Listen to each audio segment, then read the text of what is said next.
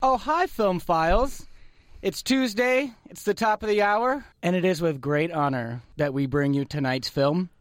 Some have called it the Citizen Kane of bad movies, some have called it the best, worst movie ever made, and some people have called it the worst movie ever made. We even have a friend and guest host here in the studio today serving as an authority on this film. Ryan, thanks for coming. Woo! Thank you. I'm Jimmy Malone. I'm Stuart Randolph. Hi, I'm Ben. Oh, hi, I'm Ryan Hildy. So stick around. This is Movie Show Theater. In a world where movies are everywhere, these heroes will make sense of some of the world's strongest films. Jimmy, Ben, and Stuart. This is Movie Show Theater.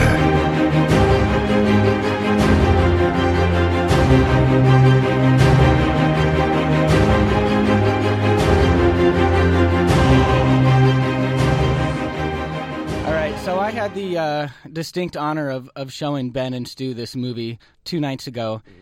And uh, before we get into it, the, the director, Tommy Wiseau, is this. I, I'm almost more fascinated by him than The Room. This is what is what our film for the evening um, from 2003. And and before we start with The Room, Wiseau is. I found out today that Wiseau is not his real name. He nobody really knows how old he is. Nobody really knows where he's from. But he did supposedly spend a lot of time in France. He had a nickname when he was younger. Um, he had these weird bird toys that he collected, and so people called him Birdman.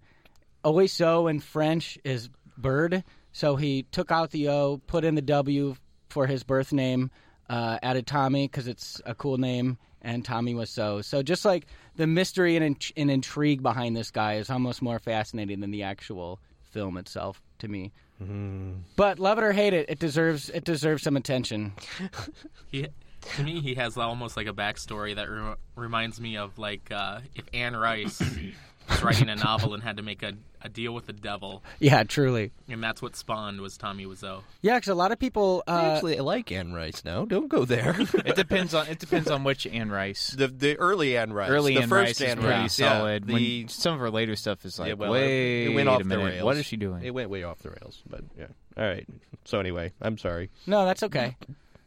So there's there's certainly a subculture for these sort of bad films, and it's if if you watch it, I almost think that you got to watch it twice because the first time, the whole time you're watching The Room, you're thinking, "Is this really happening? I, And it is. That's Did exactly I what I was. accidentally take a drug? Am I high and I somehow don't realize it? How can these people?" Well, especially when you consider the release date, it's in 2003. So part of you thinks they're all in on some kind of joke, right? This is 2003. I mean, it, it seems like there's almost a cutoff date for bad films where people think, well, when you get to maybe the late 90s, it's all ironic or postmodernist, whatever you want to call it, post-ironic.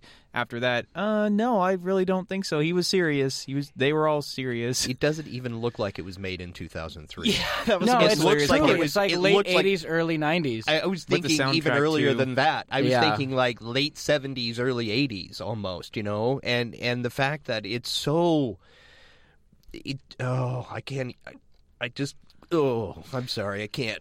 So, I, I do want to point out the some of the undeniable accolades that this film that it, that's truly undeniable. For one, he between him and Greg Sestero, who played Mark. Mark, a lot of what I've learned about Tommy Wiseau, I learned from Mark's book, The Disaster Artist, which is his story of meeting Tommy and and just being part of this incredible film that you know, when it first came out, yeah, he was completely serious. But you know, there's film festivals now that are um, traveling the world, and and Tommy and and Greg go to a lot of them. But anyway, so between Greg and Tommy, over a couple years, they raised six million dollars for this film, and a lot of people are arguing that he was trying to hide money. Maybe there was some mob connections, and he was hiding money in this film, which is insane that it cost six million dollars. There's where did it go? It's like Where an did it extended. go? It's like an extended Cinemax episode with the cheesy sex scenes. Yeah, it truly is, and the But- acting is like a, like porn. I mean, it's worse Yeah. than It- it- porn it is acting. worse than porn acting.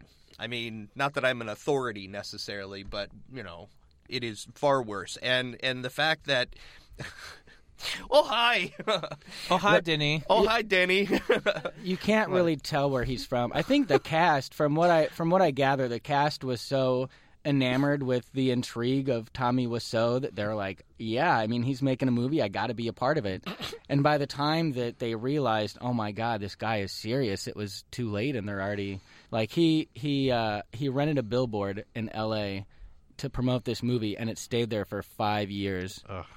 And well, then- here's here's another thing too that I the experience. Um, this is definitely a midnight movie now, and I believe from what you told me, Jimmy Ryan, you've actually seen this at a midnight movie screening. What was that like? It uh, um, it was pretty crazy. You know, this is a movie that when it was first released in its first uh, theatrical run, it earned fifteen hundred dollars. Big bucks. oh hi, don't worry about it. Um, but when I went, I actually saw it at the uh, art theater in Champaign, and we got there early, and it was a good thing that we did because the movie was actually sold out. And when after we had gotten into the theater, just a few minutes later, the line was actually almost around the block. Wow, There was he probably doubled or tripled his money on that night. Oh, absolutely. and uh, what was fantastic about it is because there's all these in jokes that have come up around the film just from how ridiculous it is. So, um, I personally can't believe I've never heard of it before. right. I, I mean, I, I know enough about film. I'm plugged in enough to, to movie stuff to, to have at least gotten some hint of it. When you mentioned it last week, and then when we watched it, uh, I know now why I've never heard of it before. You were physically scared. I, I'm physically ill by just even thinking about it. I, I just ah. Sorry. so the lines were around the corner. oh yeah, and um, what was what was fantastic is the audience really. There was all kinds of audience participation. It was really like a Rocky Horror kind of atmosphere. There were during the uh, football scene, which I'm sure we'll touch on. Or Yeah. scenes. The, really uh, scenes. That's all. That's. I can't even. Say we had uh, audience members throw in the football through Of the, through the crowd. And one thing that comes up often for no reason in the movie is the spoon Yeah. or spoons. Um, so anytime a spoon was on screen, it just showered uh, plastic spoons, and they actually gave, they actually handed out plastic spoons as you walked into the theater. Wow. That's I- wonderful. Yeah. It's so funny. I feel like you watch this movie and you wouldn't imagine. I don't think that it would have this sort of perception, and you can't make a movie with that sort of reception in mind. I mean, Big Lebowski is an incredible film, but I mean, even with that, who would have thought that it would have spawned, you know, this sort of global uh, film fest response? You know, That I understand because it actually has decent actors. It has great lines. It has memorable scenes. And Well, you sure, know, but I mean, there's nothing that sets it apart from other great movies that have great actors and great scenes. I mean, so this Jeff film, Bridges. The Room is pretty much the dark shadow of the Big Lebowski because it does have memorable scenes and memorable lines. It's just that everything was unintentional, you know. I mean, the, there's really not much of a plot. It's just okay. Here's Lisa. Here's Johnny. They're supposed to get married. Lisa cheats on him repeatedly with, um, you know, his supposed best friend Mark. Mark. And I think it's what 40 minutes before they actually have any kind of interaction. yeah. Uh, even though they're supposedly best friends. And you hear about it four times before they actually meet. Yeah. It- It's uh, actually, I'm going to go back to something that I said during the Battlefield Earth episode. I was actually quoting somebody else, and this isn't an exact quote, but uh, somebody said of Battlefield Earth that it's like, you know, um, aliens made a film, uh, like a sci fi film, what, what they thought a sci fi film should be, what a sci fi slash action film should be. This film kind of felt like aliens created a film that they thought would be some kind of drama, but that's why it feels so otherworldly. Everything's just so horribly awkward, and you can't necessarily put your finger on it because the awkwardness never really subsides. Yeah, uh, especially because the the main driving force behind this movie, you know, if you if you look at the IMDb trivia, like it, it seems like he doesn't really have a mastery of the English language, and he used cue cards, so it's just like everything he says is just like he's from another dimension or something, or Right. another you know world. Uh, That's that's pretty much uh, Tommy Wiseau as Johnny. Be that was him right there. express yourself, but don't hurt each Tear other. me apart. No, there's a lot of bad movies that I have seen in my life that I mean, this is not this is not the worst by a long shot because there's a lot of bad movies that I've seen worse. wasted acting, wasted budget. You know, there can be some independent film that I see and I'm like, oh no, that was stupid. That was a waste of my time. But there was also not a whole lot of money that was wasted, and there wasn't. You know, it, it, like with with Battlefield Earth, it's such a sad case because you know there's big talent, it's a huge budget, Big money. big money, interesting story, and a hundred percent of that is wasted, and that's heartbreaking to me. But with this one, it's it's cringeworthy to the point. You know, you're like, this is actually happening. Okay, so this mm-hmm. is this is truly a film. It seems like everybody's trying to take it seriously. However, the man had a vision for something. He completed his vision. Still, you know, 15 years later, t- tw- 14 years later. I'll get a calculator out later, but Twelve. 12, yeah. Uh, he's he's still passionate about it, and he's Uh, from now on, you from now Oh, on, you, hi, Jimmy. From now on, you get to be the Denny of this episode. But you know what? That's that's another thing I found interesting because I knew about the room for quite some time, and I'd watched YouTube clips and never really watched the film. I know a lot of people um, on the internet were saying that you know Denny might have special needs or he's not all there, but.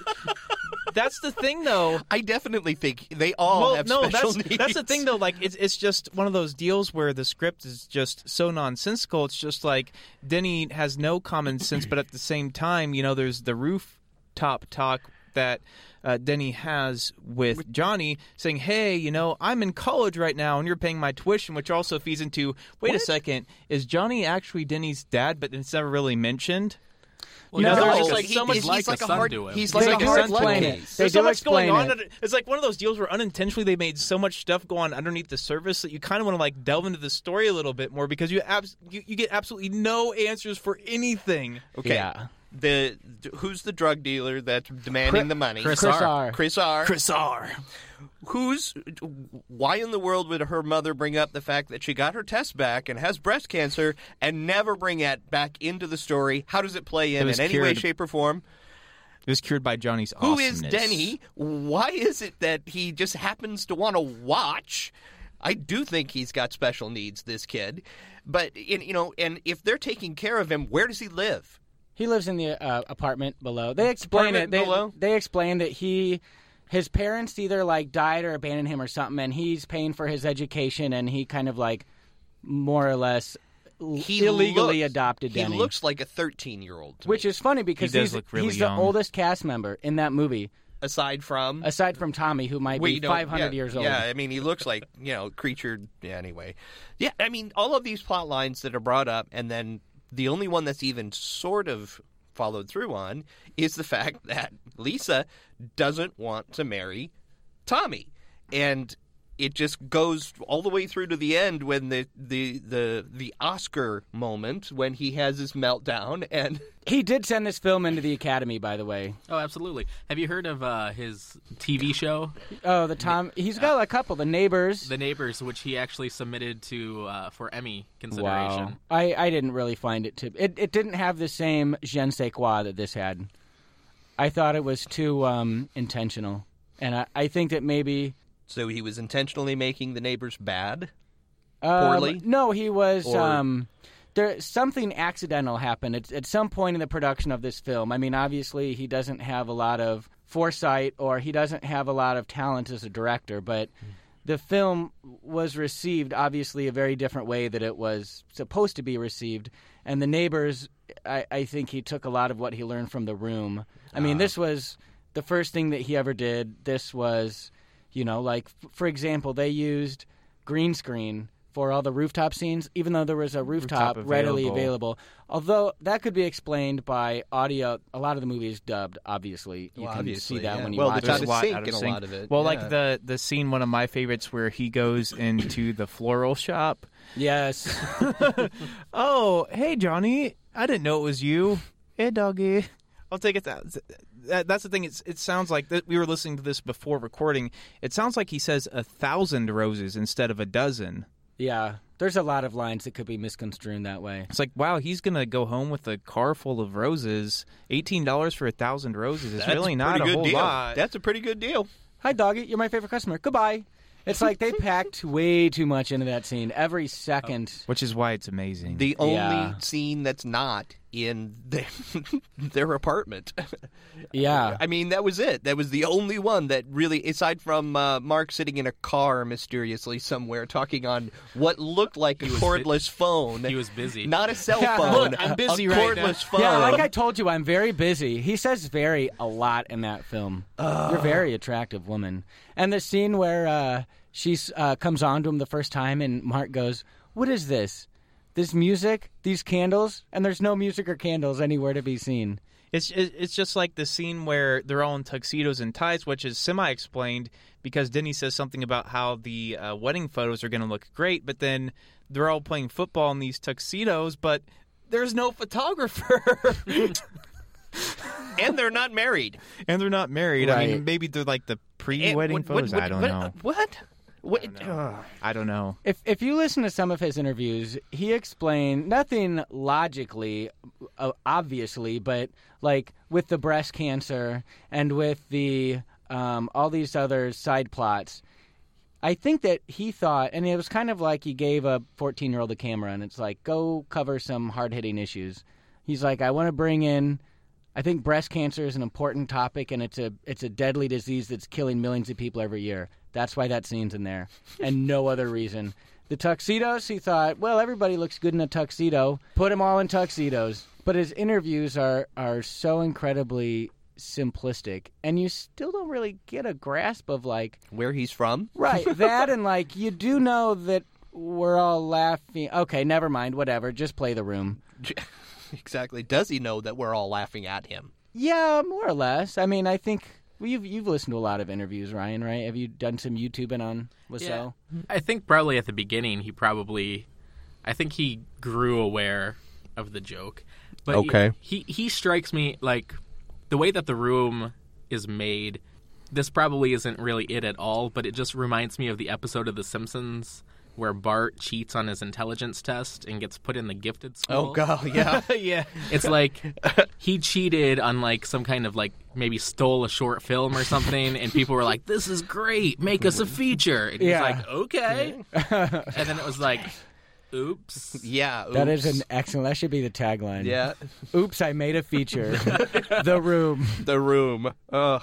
The the truly painful scenes for me were the so contrived scenes between Johnny and Lisa that the dialogue, if they were even close to being in love with one another in any way, shape, or form, who says that to each other?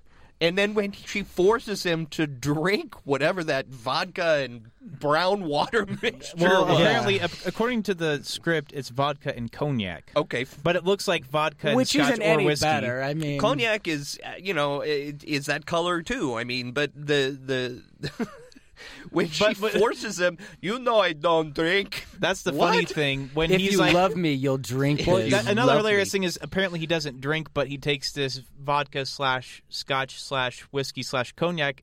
He drinks and says, "Oh, this is delicious." Delicious. Oh, you're Uh, right. This is he, a pretty person who doesn't drink, Drink finds is- a vodka. Well, just mixing two alcohols together, he finds that delicious. two Yeah, yeah. strong, Strong. alcohols together and he finds it delicious now you're gonna dr- anybody who doesn't drink is gonna drink that and they're gonna be like oh i can't talk Anybody who does drink will probably drink it and say, "What were you thinking? This is the worst mm-hmm. mixture of all time." Because usually most people, like if even if you're a serious drinker, would probably take one of those things and maybe drink them on the rocks and not one mix or them. the and one or, one or the, other. Yeah.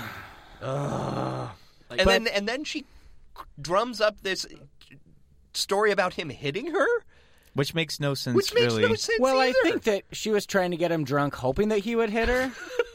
Maybe she has a fetish that I'm we tired, don't really know about. It's not I'm really explained. wasted. I love, you, darling.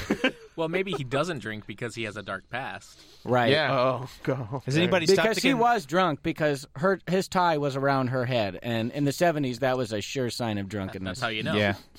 It could be that the room is really just uh, Johnny's mind, and that you know Mark and Lisa and Denny don't even exist. It could be. What, what, what do you, This what do you all think the takes place title in- is a reference to, Stu? Safety. Um, If you even have the intellect to grasp this film. Nobody really does. I mean, come on, guys. This is way above our heads. My take is that it actually is the projection room uh, relating to all the theaters he figured it would be played in. Oh yeah, the room. No, I got to say it's the bedroom. Yeah. That's what I would guess. That's what I think they're There is a referring lot of to. time it's spent the bedroom. bedroom. Well, They reuse the first scene. They reuse the Like, first sex is also like scene. we were watching. You're like, wait, Wait a a second. minute, this is the looks same really familiar. This is the same scene. Yeah, that's when he becomes a little less of a visionary because he wanted the sex scene in there so bad, the second one. And like maybe you think he's kind of a pervert and he wants to get naked with her again, but Wasn't the actress like, no? I Yeah, don't yeah, think yeah, so. yeah. Apparently, she thought the the sex scene would just be a matter of seconds, but she saw the final. It cut, was she's like, three wait, it's- minutes. It's, that long. Actually, the original was six, Six minutes. minutes. if I just right. read, and they It cut it felt, in half. It felt a lot longer than three minutes. It seemed like it just went on forever. You know, it's just like, wow, he must have you know his vision informed by you know late night TV like soft Cinemax. Yeah. Cinemax. And and again, not even as good Let as me- Cinemax. This I mean, is true. there- Let me I tell mean, you- I mean they show about the same. What would happen? What would happen in real life if you just decided to jab your significant other with a rose repeatedly in the chest? that doesn't look like a very pleasant experience. as something romantic? No, no, not you at just all. you just give women roses. You don't jab them with roses. Yes. Come You on, just guys. This is love talk Come on, with Ben. guys. Come on, guys, get it together. We're taking we're taking live callers. Hello, hello. Who randomly brings home a red dress just so that she can put it on and then take it off again? yeah. Guys, he's just way ahead of the game, and we'll never understand. Johnny is pretty much the prototypical alpha male Yeah, he really of is. awesomeness slash every uh, hyperbole. Enter, enter it here. I don't care. I already ordered a pizza. You think, You think about of everything. everything. I mean, I mean, guys, Lisa. I guess that makes Lisa the ultimate woman because she did order that pizza. What was it? Canadian bacon and some some And cheeses? some pesto pesto. and uh I don't know, something else. It was Actually, one thing- half it was half something relatively normal and half something a little out there. Yeah. Yeah, one thing we were talking about too is that um, not that Lisa's the you know most terrible looking woman in the world, but she's awfully plain looking, at least in this film. To have tons of men fighting over her, we were theorizing that it would make much more sense for the Michelle character Yeah, to the, be the, the woman Lisa. who comes in and uses their house as a sex room or whatever. What's funny is I think her name's uh, Juliette Danielle. She was actually at first she was Michelle, but And then, then- because so many actresses left, she ended up being Lisa. Yeah. yeah. Maybe that's And Juliette Danielle, for her credit, uh, she actually looks a lot better with dark hair. Yeah, so Have you that's- seen her IMDb photos? Yeah, well, she I looks a watched lot better an with dark interview. hair. It works well with her eyes. I, I watched a Q&A that they did in 2013, the Denny and Lisa character. And I I a- at first I kind of felt bad for him because as long as they live, I mean neither one of them are doing anything in acting anymore. Are you kidding me? They'll Right. never do another thing in acting ever And I mean. Tommy was bad, but I think Lisa was arguably the worst actress. Oh, yeah. She was Oh, by far.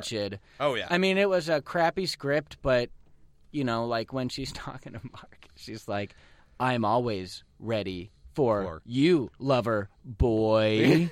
like her facial expressions, it's just like mind-boggling. That's that's why, I, and I'll agree with Ben on this one. I think the the actress who plays Michelle uh, is actually far more attractive, and and had more facial expression, and was probably the better actress. I think she was. I mean, you know, based on what we saw, but you know, it's just absolutely uh But he's uh, Tommy's obviously living in a dimension, a, a world, a and a place where we don't know. It's it's a faraway place where we can't No even kidding. pretend to imagine. So Ugh, geez, maybe yeah. maybe she's a That's 10. actually one thing worth bringing up too when we're on the character of Michelle. Actually, one of the bright spots of this film that probably would have worked in another film was um, Mike and Michelle.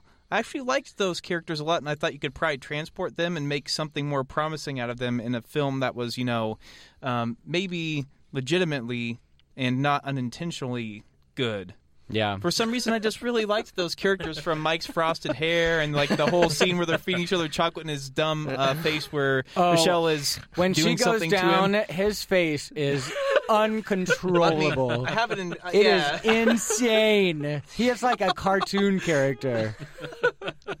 That's why I think that if you're going to play this film, if you're going to if you're going to do look at this film in any way shape or form, you have to look at it from those two characters. If everybody was able to play as well as they played, so campy. Over the mm-hmm. top, but the others were too serious. They were way too serious. Those two knew exactly what they were in and exactly what they were doing. Well, I don't think Tommy could have played it anything but serious because he was taking it so seriously. I feel like Lisa was probably just a little fed up. I know that they they reported that a lot of the cast members, by the time it was all said and done, had just kind of quit on the movie and figured it would never even see the light of day. So they just kind of, I feel Phoning like it you in. know the, the way that they're delivering delivering the lines and everything is just like, who cares? That yeah, very yeah, true. That makes sense. I think. Um, well, I, I I wanted to say something about uh, Mark, but it's time to play a scene. Play all of the scenes. All right, let's well- just let's just let's just listen to the whole movie right now. All right, we will. I did not hit her. It's not true. It's bullshit. I did not hit her. I did not. Oh, hi, Mark. Oh, hey, Johnny, what's up? I have a problem with Lisa. She said that I hit her. What? Well, did you? No, it's not true. Don't even ask. What's new with you? Well, I'm just sitting up here thinking, you know. I got a question for you. Yeah. You think girls like to cheat like guys do? What makes you say that? I don't know. I don't know. I'm just. I'm just thinking. I don't have to worry about that because Lisa is loyal to me. Yeah, man, you never know. People are very strange these days. I used to know a girl. She had a dozen guys.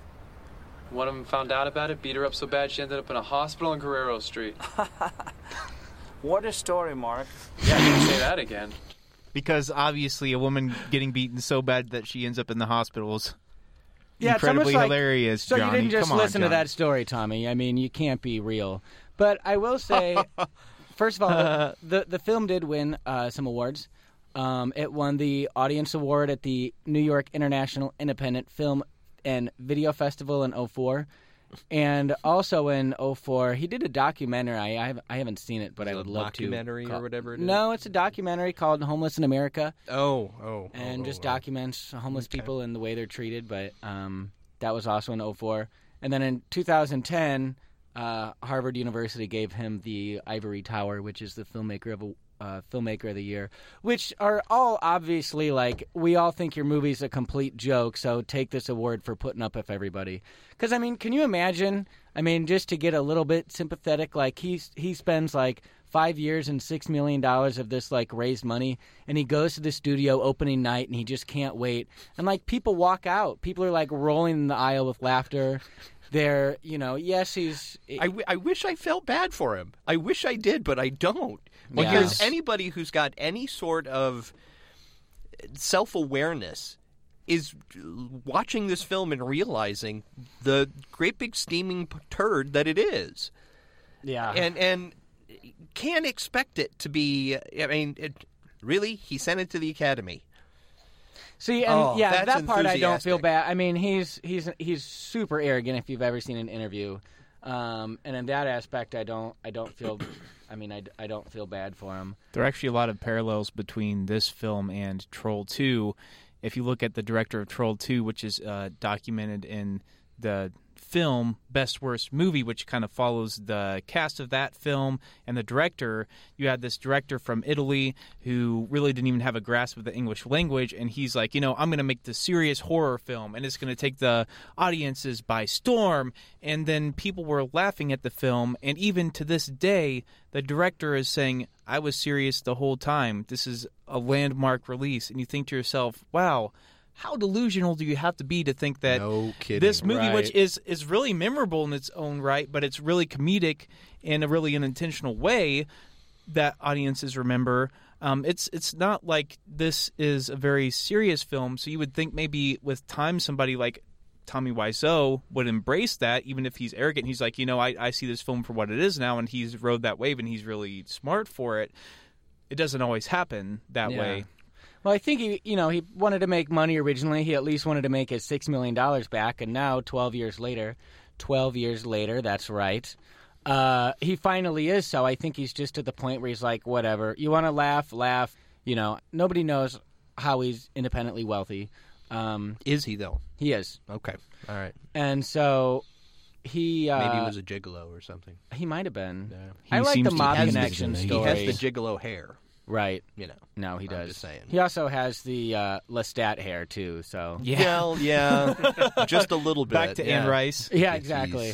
Well, that's the interesting thing too. He was I, I watched him interview today, and they were he was getting so excited about it. And he was like, "Yeah, we're going to uh, we're going to reshoot it in 3D, and we're going to do the prequel, and we're going to do the sequel next after that." Someone's like, uh, "Doesn't Johnny die with a bullet in his face?" And he's like, "You never know. You can't kill Johnny." yes, I love it. It's like, man, honest, I, I- love your spirit. to be You're honest, totally insane, but I love that I got your spirit. it. It's just like he made this film, which, from if, if you're looking at it from a legitimate standpoint, is a complete disaster. But he kind of calls to mind all of the uh, directors who were pretty much panned over and over again, like Ed Wood. It's like Ed Wood made what many people consider to be the worst film of all time with Plan 9 from Outer Space, but then people keep on going back to it and they have these, you know, midnight film festivals with that as the ending film. So it's you say to yourself, yeah, a lot of this was unintentional, but it's very memorable. So at the very least it's a good entertainment. Even if you just watch it once, you can laugh at it, you know. Mm-hmm. and that's what I did. it it's a pretty easy film to laugh at because it's so ridiculous. I mean, I I think one of my favorite parts was, um, you know, Mark's. Uh, they're talking about, I think Mark's supposed breakup, and they were at the coffee shop, and then after that, you know, they're just like. They're running around for no reason, and Tommy has his sunglasses on, and he has like some gloves on, and they're throwing around a football. And then uh, I, I should say Johnny, even though Tommy and Johnny are the same. Uh, Johnny just wrestles him to the ground for no reason. It's like, oh hey, let's race. yeah, he was a total prick about it. he was like, pretty much a jerk about it, but Johnny's supposed to be this uh, supposedly perfect character. He's an amazing guy. Yeah, he pays he the inspires his himself. That's he a pays, quote hey from guys, him. he pays the tuition of his maybe illegitimate son. He is all right in my books. You threw me a party. You invited my friends. Good thinking. Chicken. cheap, cheap, cheap, cheap, cheap, cheap, cheap. Yeah, I don't really. I feel more sympathy for Tommy than do, than I do the actors because they had the. I mean, I, I've seen them all interviewed now at this point, and at least now they're aware of how it is and and what this film's become. But I've seen a couple interviews with uh, Greg Sestero, who played Mark, and he's and he's saying, "No, I knew it was a joke the whole time. This this script was totally crap, and I thought Johnny was so in, or Tommy was so intriguing. I was like, yeah, I want to, I want to get, I want to get with this just to see what kind of disaster he makes." I'm like, really, Greg? Did you really know? Or are you just trying to distance yourself from being mocked now? Yeah. Well, apparently he was coaxed into acting. He took, I think, some kind of um, lower level production job at first, but apparently Tommy knew that he wanted Greg to be the actor um, who played Mark the whole time. So eventually he, he ended up in the film. So maybe it was one of those deals where uh, Greg was at first saying, you know, I know this is going to be a joke, but I'm going to be behind the scenes, so who really cares? Right. But then it might have escalated to the point where he's on camera, so he's like, yeah, whatever. And what else is he going to do? He was a model before that career was dying out. You can tell he's a model. He's not a bad-looking guy. He No, is he's he is in a couple of upcoming movies. Is he? well, one t- it looks like one TV series, and I can't tell if this is a um, a movie or not. But uh, 2015, he is going to be in Dude Bro Party Massacre 3. so, I mean, guys, uh, that's probably the landmark film of our time. If that He's was a doing ti- things. If that was a Tommy Wiseau film, that would almost be brilliant. He needs to like work his way through the genres. He's got the black comedy down Yes. because that's what you have to call the room. Because He needs otherwise, to do a bad horror film. It, I think he's done it. Looking at the uh, advertisement for Do Bro, Bro Party Mar- Massacre 3, uh, yeah, I would say that he's done it. That's, uh, wow, that's something else. Okay. Ryan, will you regale us with your uh, story about why Mark was named Mark? Oh, yeah, I saw that. Yeah, um, Tommy Wiseau, he was enthralled by the film um, Talented. The Talented Mr. Ripley, and Oh, please tell me it's not based on Matt Damon. Well, he misheard Matt Damon's name. and so, as tribute to Matt Damon, he named the character Mark. This gets better and better. But I Which is love that awesome. he kept it Mark. which is awesome because Well, he probably never even realized that. Yeah. was Oh, hi, because, Mark. because Mark doesn't look anything like Matt Damon anyway. Yeah, he They're probably really just had a boy crush. different looking. Yeah.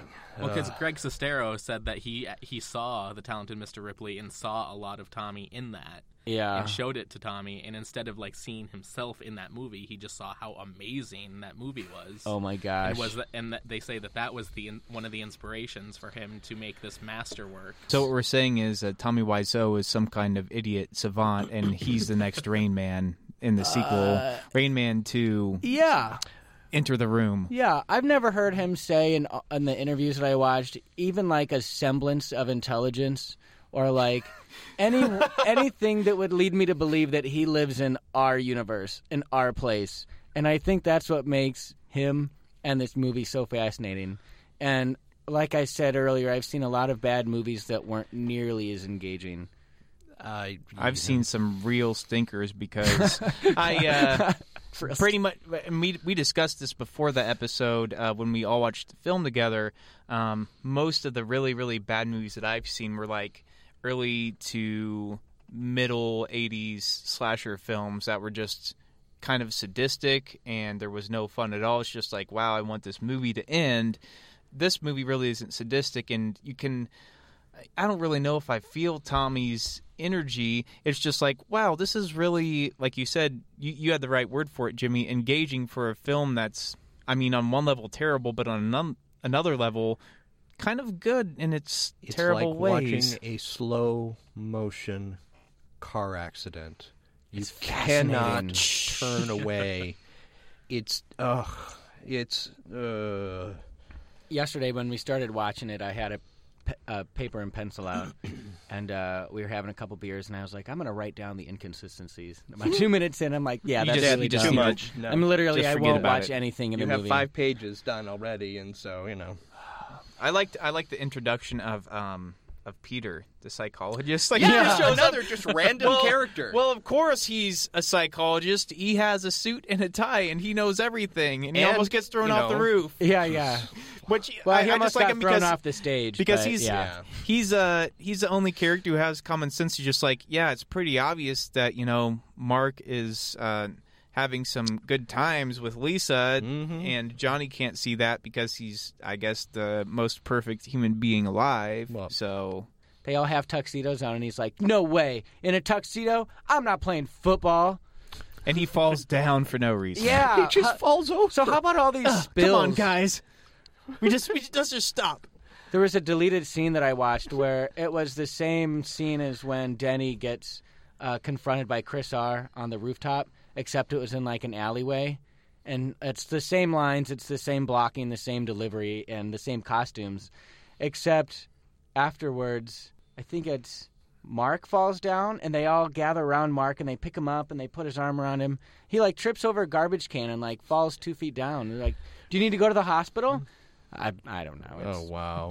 one of a oh, thousand. Jeez. Yeah. I wish I wish they had just used it and then kept all the other scenes too, because that would have just been. Well, there's no reason not to. I mean, realistically, I just like the fact. what are you going to lose? I just like the fact that Chris R shows up because Tommy, or I should say Johnny, I keep on getting them confused with each, with each other because they're, they're pretty much the same. But So Johnny. Johnny, the character, needs a gun in the end to off himself because the world is just so cruel. Is that the only reason why they introduced that character? I believe so, that he can get a gun. I believe so. But there are no pawn shops where they're where they're at. And- Obviously not in California. not Yeah. where he's a favorite customer. Not in Frisco. Uh, They don't. They don't. Sh- they don't Hi, sell. doggy. They don't sell guns at the floral shop. All right, Stu. Come on now. Be to- realistic, Stu. Be realistic. oh, yes, He'd have to pass the background check. That's Yeah. Yeah, true. that's true. Yeah. Three day waiting period. I don't have a social security card, okay? I don't. Oh, which brings up one of the other finer points of the film: uh, how Johnny met Lisa. Oh, funny story. Oh, funny story. Did we get a confirmation on how many times that one door, the front door, opened? Uh, I I tried to Google it, but count, couldn't find it. My final count, I think, was somewhere close to fifteen. It was a it was that door opened tons was of a times. lot. It was I'm a guessing they had to change the door out because it opened so much. And supposedly, I, according to uh, Greg in his book, the uh, story was originally adapted as a as a, a But play. play scre- or, yeah, and so yeah, the whole play. movie was going to take place in this room, and that's Right. where they got the name for it. But since it's not Johnny, Tommy, that's tough, Ben. You're right. No. it is Yeah. it is tough because they're pretty much one and the same. It's got the same suffix and everything. But he says that the room is a safe place, and the room is a place for people to go to feel safe. That's that's the room. That's that's his explanation I of the reckon. Room. So safe that you could off yourself. Yeah, I'm pretty sure Yeah. I'm gonna. By the way, I'm pretty sure Yeah. I'm going to buy the disa- the Disaster Artist and read it. yeah. I was hoping you were Because- going to say Blu-ray of the room. No, It's hard to well, I don't find. have a, I don't have a Blu-ray player to begin with, but just the idea of looking into a bad film and what makes it completely derail is fascinating to me because, like I mentioned earlier, um, best worst movie is pretty much a documentary about how Troll Two ended up being the beautiful disaster that it is. So we have a literary equivalent of it in the Disaster Artist, and it looks like it's highly rated too, which is pretty interesting. So it looks like Greg has some brains behind those uh, boyish good looks. Well, they're making that into a movie also. James Oh, Franco. no. Oh No. yes! Yeah. Oh, that's No. right. That's right. I almost forgot about that. James Franco. James Franco is attached to. Uh, they're working on that. Him and Seth Rogen. James Franco is the director, and he's playing Tommy. Oh, that's gonna be that could be beautiful. And what else is interesting is that Tommy is 100% involved in the book, and he's liked it from the beginning. But the book is not complimentary to Tommy, really. I mean, there's some nice words thrown in there, like inspired or passionate, because he is certainly passionate. Has nothing to do with his terrible direction in filmmaking, but you know, like you were saying with the troll, like yeah, there's these movies are train wrecks, but you can't have these without some level of determination and passion and persistence and uh, Cluelessness. And yeah, totally cluelessness. Otherwise, you wouldn't have even have bought a camera. Well, he strikes me too as like um, he, the fact that he's that he loves the book so much. It almost reminds me of Steve Martin in The Jerk. Where he's, he's so excited to see his name in print. Yeah, yeah. When he goes to get In the phone, phone book, yeah. Yes, and so there's his name. He's he is somebody. He is on that same level of you know stupidity. He's you, you might say that uh, Tommy's a little vapid. Yeah, that's a good adjective. But that's the thing too. He, uh, apparently, he's successful, so maybe he does have some knowledge that we don't know about ourselves. So when it comes to entertainment, uh, maybe he's a n- a slow burner kind of guy. You know, I mean, he, Yeah. he maybe this was his Slow burn. yeah, yeah, yeah. This was his intention the whole time. He's like, you know, I'm gonna have this movie flop, and then people are gonna love it. Uh, you know, a few years down the road. yeah, that yeah. Tommy, he sure is a genius.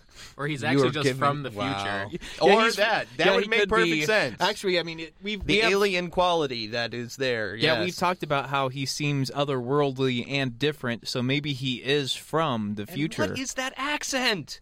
Uh, What I is don't the even know. accent? I, I think it's I that doesn't. There's not really a lot Does he of have French that accent in, in the in like the interviews? Oh yeah, So it's his accent. Yeah. That is how he sounds. yeah. And a lot of the way that the dialogue is is kind of how he talks anyway. Like if you Uh-huh. if you read his AMA on Reddit, he answers a lot of them as "Oh hi." He type. Yeah, he when He, you, t- he types the way that, that the way that he talks. which makes you think maybe there's some truth to that theory, Ben. So some of the strongest fans of this film are uh, Paul Rudd, David Cross, Alec Baldwin, Will Arnett, Jonah Hill, and I guess David Cross introduced it to Tim and Eric from Tim and Eric. Also, I don't know. I'm not a huge fan of that show, but anyway, oh, I know what you're talking about. Is that the um, Cartoon Network? yeah, Yeah. Tim and Eric, awesome Cartoon show, Network. great pretty job. Was I wrong? Did that Cartoon Network not play this on, on April Fools? Yes. Like for, 2009 like, to 2011, like, like a censored a version. Censored version of it on Cartoon Network. Unbelievable. If it was on Adult Swim, though, I can I can see how they might play it. Oh yeah. Oh, absolutely. Yeah, Absolutely. maybe not during prime time hours. And No. I'm, I'm guessing they had to censor some stuff. Yeah, because after nine, you can say whatever you want on cartoon, which I always thought was really strange and disturbing for a, a network marketed for kids. But It's no, trust me. This film is certain for- point, it's not for kids. This film is for the children. Maybe. for the kids, It's I'll do about the- anything it's for my kids. children. We're expecting. Creepy. Expecting. There's no X, but there is an S. Expecting. Expecting. Uh, So that was something special. But I think that with a little more time and with a little more steam and acceleration, he probably will write a sequel and he probably will do a prequel and I don't I would I would love to see a screening of this movie somewhere. I would Yeah. I would go to Chicago for it absolutely. Well, here's the thing: like people Nope. have been recently making You are an invited Stu. Fine. uh, creative minds have been creating bad films on purpose, like the Sharknado thing. You know that just picked up steam out of nowhere. It's pretty much a sci-fi movie, but now there's this pretty hardcore um, fan base for something that is terrible on purpose. So I don't think that. Tommy is really ill-informed and making another bad movie. But, resurgence can, No, but- here's the thing: can he duplicate it? Because it seems like everything he did was It's not on purpose and it was unintentional. I don't know that he could because I think any what's great what I think is great about the room is it's not intended to be bad, but it is just so bad that you can't it's like unbelievably bad. Right. And anything that would come after this, I just can't imagine that it would have that same effect. You would be you'd be looking for it to be right that bad. because the second time you watch it this is why i was what So i was saying about two times the first time you're just so like your jaws on the floor and you just are trying to gather any sort of like coherence that this movie might possibly have and then the second time you watch it you're you kind of see it for what it is which is totally laughable Mm-hmm. so I, I think you're right i don't think because if he would do a new one everybody would go and it would you'd have that like mentality of watching it for the second time If he was, if he were to do a new one, he would have to have people who have never heard of the first movie, never seen the first movie, have no acting experience whatsoever, a- in order to recu- re- recreate the perfect storm that is this steamer. I mean, he would have. I mean, literally, he would have to find people who know nothing like to act in it to act in oh, it. yeah. I and think to produce absolutely. it or anything else. If, if that would be the only way, because people would go back and look at it and be like, "There's no way, there's no way," and yeah, That's a problem though because this film actually does have a decent amount of notoriety now. It seems like what it would turn into is just them winking at the camera the whole time. It's like, Exactly. Yeah, oh, exactly. hey. And that was so much of what Sharknado is. You know, I think Yeah. that's the difference. It was fun to watch Sharknado, but it doesn't have the heart that the room has, and the room does have heart. It's a piece of crap technically, as like film standards goes, but there is there is something there that's undeniable. I yeah, I think I talked to you, Jimmy, um, before about how the room. It's kind of like if you had, if you were to do like a critical analysis of like a child's like finger painting. Like if you were to get someone from the Louvre to look at that painting, and they would be like, "That is utter crap." But like when when you know I the love child, that analogy. when you know the That is child, you're able to see it as as being like the, the work of a child, and in a lot of ways, that's that's what Tommy was. Uh, Tommy's just So you a, hanging on the refrigerator, a great refrigerator. big child. He's oh, got he the- made it out of pudding. Oh, oh that's so isn't he such a precious. precious sweetheart? He's got the heart of a oh. child. oh my god, he really does. I think that.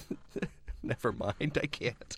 No. So Stu, how much vodka would you have to drink before watching this film oh, again? Oh, no, I. How drunk would I have to get you? No, it, I would have to be unconscious. Well, Actually, that's plan that's, to that's how much it then. You could- at some point. You could prop me up in front of it afterwards. You can start playing it, but um, there's no way I am consciously watching this film again. No, never, will not do it. It depends I on think how it's much you worth need. I mean, watching the uh, the YouTube clip that's uh, roughly 34 minutes. It's just all the Tommy scenes. Yeah. Because the film's a full 98 minutes long. It's not even Yeah. like, you know, I wouldn't want to watch anything shorter, though. I think. Even though it's it's unintentionally hilarious, and I laughed at a lot of it. There's a stretch probably toward the last uh, third of the movie where it just kind of exists. it and drags, more than along. usual. Yeah, I'm just like, wait a second. I was laughing at this a lot. Now I'm just kind of watching it, and it's happening before me. Before the hilarity ensues again, like with the the party fights and Yeah. whatnot. Everybody go outside. Everybody come back in. Yeah, yeah. Uh, I thought Chris R was a pretty decent actor. They probably they probably stole him from like the set of one of the CSI shows. Yeah, or something. Exactly. likely. Or NYPD Blue or something. Yeah, I guess he. Hey, you want to act for me? He, I guess he was constantly fighting. You're under arrest, you know. he, uh, him and Tommy were always fighting, and so uh, Chris R, the actor, he was always annoyed and always pissed off. So that's what. He had two, three lines tops. Yeah, but he delivered the crap out of those lines. I'm sure it was like a Kubrick situation where he he made him do it over and over and over again Well, until he apparently- just broke Chris R. Apparently, Tommy had to deliver a lot of lines like over and over and over again, where it got to like forty takes. Uh, Even some very straightforward lines, you know. And- like I think it was a scene Oh, where hi, he, Mark. he- yeah, that scene. I think it was that scene that they put on the IMDb trivia. Apparently, in uh, Greg's book, he mentioned that it took Tommy like 36 times to nail those lines. It's I not did true. not- I I didn't didn't hit hit her. oh, hi, Mark. I like the fact too that during uh, a lot of the scenes that are on the roof, he's wearing those um, zip-off short slash pants things. You know, they're white, but cargos? they're- Yeah, they're like cargos, and th- they don't really exist anymore. But they're pants. Um, they zip off kind of below the knee, and you can turn them into shorts. Uh, I really, didn't pay that much attention to Yeah. his wardrobe to notice that. But he was wearing a suit jacket I gotta watch while, it a second time. while wearing these pants, which makes it that much more ridiculously amazing. You know Yeah. how That's this film didn't I'm sweep saying- any. How this film didn't sweep the Oscars, I don't know. Bias, obviously, racism, Yeah. sexism, ageism, Well, all the other all the other isms. You hear that sound, everybody? That's Stu putting all the movie choices into the hat. Hopefully, it is Troll Two for the next one because Did you put it in here? Troll 2's in there. Oh. Let me let me do some more shufflings. I know I'll pick a good Every one. day you shuffle and shuffle and Yeah, he did that. yeah. Don't put don't pull two out like I did last time. I'm just gonna pick a handful of them. Ooh, Full Metal Jacket. Oh, yeah, I told you I'd pick a good one. All right. awesome. Was that Stu's? We're pounding our Um, chests. That might have been mine. Yeah, Yeah, I think that was we are yours. all That was one of pounding our mine, chests with masculine excitement. It's perfect Yes. timing too, because Vincent D'Onofrio's in Jurassic World. And he plays uh, Kingpin in the new Daredevil series. Oh, he's so good. and he was outstanding. Yeah, he in really the new was. Daredevil series. he really he looks good in a suit jacket. I can tell you that oh, much. geez, yeah. All right. So Full Metal Jacket. Full Metal Jacket. Yeah. I'm I'm excited. I'm not excited. Excited. I'm excited. I'm everyone. excited, everyone. Uh, it's been a while since we've done a Kubrick too. Yeah, that's true. When was the last one? We I know we did The Shining, but have we Uh, done any Clockwork other? Orange? Clockwork oh Orange. yeah, that's right. that was we the did a last one we Clockwork did, Orange. yep. Yeah. Do you have anything else, Ryan, that you want to add? We still have a couple minutes here. Um, you know, I think uh, you know, just to recap, you know, I think if you haven't seen The Room, uh, it's You'll cer- get your turn, Stu. certainly worth checking out, and at least entertaining. I would recommend that if you're of age, maybe having, you know, some beverages. Um, and you know, it's I'm, you know, thanks for having me on, guys. It's good being able to talk to you about this movie with you guys, and hope to be back in the future. You will be. You will be. Uh, Ben, Let's see. What haven't we mentioned? Yeah, the we're gonna start from the beginning if you want with the yeah. flower shop. Yeah, let's go ahead and do that. We're just gonna record a whole second episode all Yeah, over you this know because that- Stu really looks forward to it. The flower shop owner wasn't even an actress. She was just there to she begin was with. just she was just being real, brah. It was on anyway. location.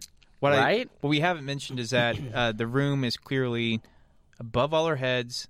It's definitely uh, using the stranger as source material. It's just saying life is pointless, man. It's just an existential masterpiece, man. Nobody gets it. It's just it's just no no one understands. It's just genius. It's just okay. It's, It's not. very It's- esoterical. if, if you're into bad films that are so bad but engaging that you can't look away from them, definitely check out The Room. Like Ryan recommended, if you're of age, have a few beverages. It will definitely enhance the experience. And and the pain. yeah, dull the pain and have some fun. and maybe maybe uh, throw around a football. You know, come on, guys, just for no reason, just throw around a football. It'll make you feel manly or womanly or whatever. You know, it'll be a good time. I have nothing left to say about this movie. Stu cares about nothing. I That's a tough act to follow, but uh, no, I, I I think it's just it's one of those movies we've used many alliterations to describe it. It's a, a slow motion train wreck. It's it's a car wreck that you can't not watch. It's cringeworthy. It's awkward. It's it's definitely a lot easier in a group setting. Um, If you're watching it alone, make sure all the sharp objects are away from yourself. You may not right. make it through it. Uh, yeah, alcohol can be good, but if you're watching it alone, I would not recommend a depressant, uh, as alcohol can often be while watching this. I wanted to buy this film, so I'm going to buy it with the uh, sheer purpose of showing it to somebody else for the first time, because I think that would be a real joy. I got that joy the other night. As much as Stu hated it, it was a blast for me to show it to you guys. It'd So- be uh, it'd be kind of interesting to see um, what it would take to do like a midnight showing, maybe at the Apollo, like a midnight matinee. Let's do it now. Stu, Let's you, just go over there. Stu, do you have time to watch the room real quick? Stu, what Stu meant to say is, yes, I love the room. It's best film ever. Ha ha ha ha. Oh man, the All, rest. all my other, just all my other movies abandoned me. I'm alone in the world. you might be onto something. Stop it, please. you think of everything. Stu, could you just order me a pizza? I already did. I want your body. We also didn't mention the part where, uh, toward the end, where he's about to off himself, where he's humping the red dress. It's like, Yeah, yeah, why, yeah. Lisa? ah, you tramp. And he starts to destroy the room and can't get the drawers out, so he just. Oh my gosh. He does. He does totally wreck the room. Yeah, he does. He wrecks the room pretty thoroughly. And by the room, you mean mentally. Like I said, it's an existential masterpiece. Lisa doesn't exist. Mark doesn't exi- exist. Denny doesn't exist. Peter probably does, as the psychologist. Yeah. but so nobody you're else saying they're all just aspects of his personality. It's all aspects of Peter's personality. They forgot to include M Night Shyamalan to add the reveal. Yeah, he should reboot this movie. Yeah, They oh, forgot oh, M. Night Shyam- Shyamalan to add the reveal that this was all Shyamalan, ding dong. that this is really just all going on in Johnny's mind the whole time. It's it's really kind of uh, will probably go down as one of uh, film's greatest mysteries, along with like the end of 2001. Um, you know, kind of Can we stop talking about this now, please? Well, that's, Dying uh, inside. that's not a very uh, coherent ending, but that's okay. All right, well, uh, next It week. we'll shouldn't be- be a coherent ending. We're talking about the room. So until next week, I'm Jimmy Malone, I'm Stuart Randolph. I'm Ben Snowden. I'm Ryan Hildy. and this is Movie Joe. Theater. Woo!